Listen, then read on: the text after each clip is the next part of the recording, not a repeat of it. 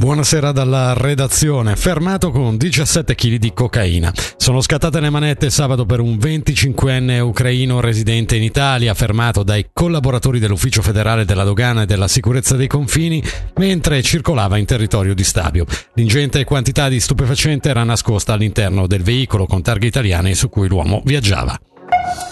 Restiamo nel Mendrisiotto dove un 34enne svizzero residente nel Luganese è stato arrestato ieri sera dopo essersi reso protagonista di numerose infrazioni alle norme della circolazione. L'uomo, fermato ad un blocco all'altezza di Stabio, si è dato alla fuga, danneggiando la segnaletica, bruciando un semaforo rosso, conducendo contromano e urtando un muro. Nuovamente intercettato, è stato arrestato e la successiva perquisizione del veicolo ha rilevato la presenza di oggetti di dubbia provenienza.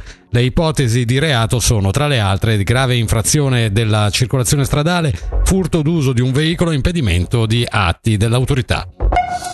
È ripreso attorno alle 14 il traffico dei treni merci all'interno della galleria di base del Gottardo, interrotto stamane dopo che alle 8.20 un veicolo di una ditta privata ha preso fuoco alla fine della discenderia all'altezza di Faido. I 29 operai presenti sono stati sfollati, 10 di loro cautelativamente sono stati trasportati all'ospedale per aver inalato del fumo. Le cause del rogo non sono ancora chiare.